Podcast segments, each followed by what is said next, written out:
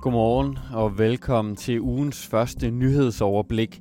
I dag kan det være, at vi får konklusionen på, hvorvidt Rasmus Paludan og hans parti Stram Kurs har snydt med indsamling af vælgererklæringer. Den sag tager vi et nærmere kig på om lidt. Først de seneste nyheder her mandag den 30. marts. Mit navn er Mikkel Leimann.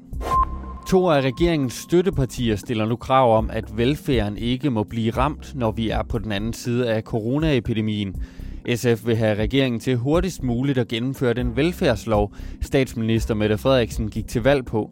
Det siger SF's leder, Pia Olsen Dyr. Vi har brug for en hastebehandling for at sikre, at det ikke bliver børnene, de gamle eller de syge, der skal betale for coronakrisen gennem for eksempel besparelser. Det må ikke være de svageste i samfundet, der kommer til at betale. Velfærdsloven indebærer blandt andet, at der skal sættes flere penge af til folkeskolen, flere pædagoger og bedre ældrepleje. Og samtidig så har enhedslisten krævet, at regeringen stiller en garanti om, at velfærden ikke betaler prisen for coronakrisen. 274 danskere er fortsat strandet i Peru, men nu sender Udenrigsministeriet et særligt fly afsted for at hjælpe dem hjem. I samarbejde med Dansk Rejsebyråforening, SAS og Profilrejser er det lykkedes at få lov at lande et fly i hovedstaden Lima, som skal bringe så mange af de her danskere som muligt hjem fra det sydamerikanske land. Udgangsforbud, nedlukning af fly og transport inde i landet har gjort Peru til et af de sværeste steder at vende hjem fra, oplyser Udenrigsministeriet, der heller ikke kan garantere, at alle danskere kan få plads på særflyet. Og så indfører Grønland nu alkoholforbud i hovedstaden Nuuk og to af landets bygder under coronakrisen. Det skriver avisen Sermitsjak. Forbuddet betyder, at udskænkning af alkohol over 2,25 procent bliver forbudt fra nu af og frem til 15. april. Og formålet er især at sikre trygge hjem for børn, der er hjemme under krisen. I Grønland er 10 smittet med coronavirus, mens 344 er blevet testet. Og så til en sag, der har stået på i månedsvis, og som ventes at finde sin afslutning senere i dag. Her samles valgnævnet nemlig til videomøde for at tage endeligt stilling til, om politikeren Rasmus Paludan og partiet Stram Kurs har overtrådt reglerne for indsamling af vælgererklæringer. De vælgererklæringer, man som parti skal bruge for at stille op til enten Folketing eller Europaparlament, og som Stram Kurs i december registrerede 55.000 af. Regelbruddet består blandt andet i, at en stor del af de her vælgererklæringer, omkring 9.000, er dubletter, hvor samme mailadresse er blevet brugt til at give flere vælgererklæringer.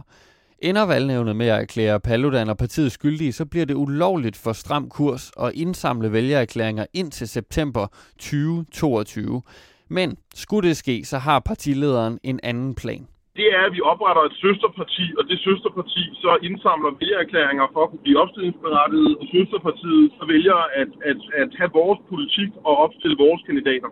Og det her, det stussede jeg selv lidt over, da jeg hørte det, fordi så er der vel ikke meget formål med et forbud, hvis man alligevel bare kan lave en kopi af sit nuværende parti, som så ikke er omfattet af forbuddet.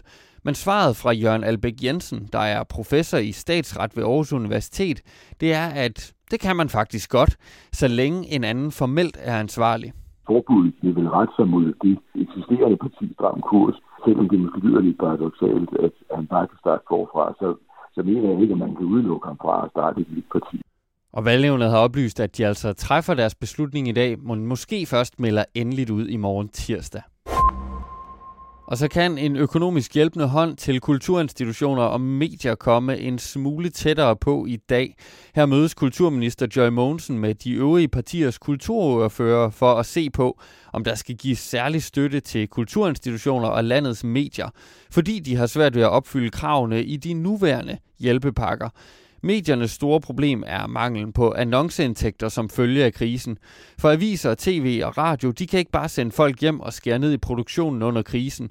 Det siger Jesper Rosner, der er formand for Danske Medier de har en omkostningsstruktur, som slet ikke passer til hjælpepakkerne. Altså, vi mister nogle annoncer, men vi udgiver stadigvæk aviser. Så vores vareforbrug, det hvor alle andre virksomheder skærer ned på det, det fortsætter fuldstændig uændret, som det var før. Mens medierne de savner annonceindtægter, så har mange danske museer, teatre og andre øh, kultursteder det problem, at virksomheder med over 50% omsætning via statsstøtte ikke kan få del i hjælpepakkerne. Og kombineret med lukninger, så giver det massive udfordringer, siger Niels Jensen, der er direktør i Danske Museer.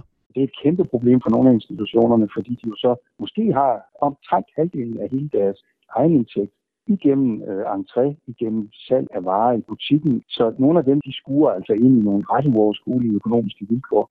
Og det bliver fuldt op af hans kollega Lars Selles, der er formand i Dansk Teater. Han har flere gange uden held forsøgt at få svar på, hvor teatrene står i forhold til også at blive en del af støtten. Kan vi få udbetalt for eksempel de der støtteordninger, øh, uanset om vi spiller teater eller ej? Kan vi få henstand med skat og moms, eller kan vi ikke, er vi ikke omfattet af den? Så det er både en, en likviditetsting, kan man sige, fra nu af sådan på den korte bane, men det er sandelig også en ting i forhold til, øh, om vi overhovedet kan eksistere som teater på lidt længere sigt. Som vi kan høre, så er det altså repræsentanter for øh, store dele af kulturlivet og medierne, der er efter kulturminister Joy Mogensen her. Og der har altså været skarp kritik, også fordi hun har fastholdt, at det ikke var nødvendigt med særlige hjælpepakker til teatre, museer og medier. Men det holder ikke, siger Jesper Rosener fra Danske Medier. Så er det fordi, at man ikke forstår vores situation. Det vil jeg gerne slå fast. Det kan jeg sige, det, det må gælde for både kultur og medier under et. Så de dagsordner, hun skal varetage, det er altså vigtigt, at hun nu får dem bragt op som de aller, aller vigtigste. Kulturminister Joy Mogensen, hun afviser, at hun ikke har arbejdet for støtte til de her områder.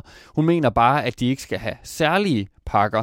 I løbet af weekenden, der har hun så meldt ud, at hun øh, altså i stedet vil sørge for at få justeret kravene i de nuværende hjælpepakker, sådan at kultur og medier også bliver omfattet.